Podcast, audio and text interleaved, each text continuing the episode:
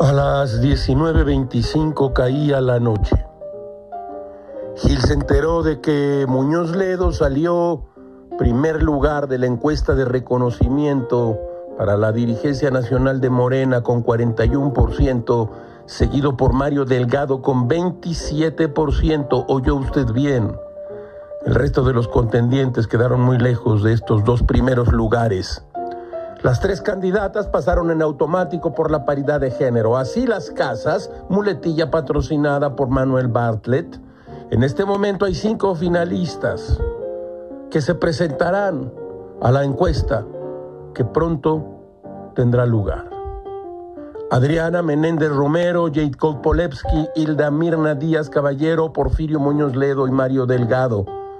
Repantigado en el mullido sillón del amplísimo estudio, Gil y oye a Gibran Ramírez, que no pintó ni en los primeros diez lugares.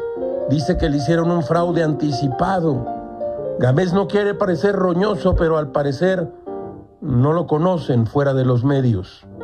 Ahora mal sin bien, el fraude anticipado es una nueva categoría política. Gil intriga en las sombras. Porfirio recibió una sugerencia en Palacio Nacional para lanzarse por la dirigencia de Morena. Delgado escuchó y guardó silencio. Ebrar no se dará por vencido. No se pierda el próximo capítulo de La Vara Morena. Todo es muy raro, caracho, como dirían en las cantinas, que con su pan se lo coman.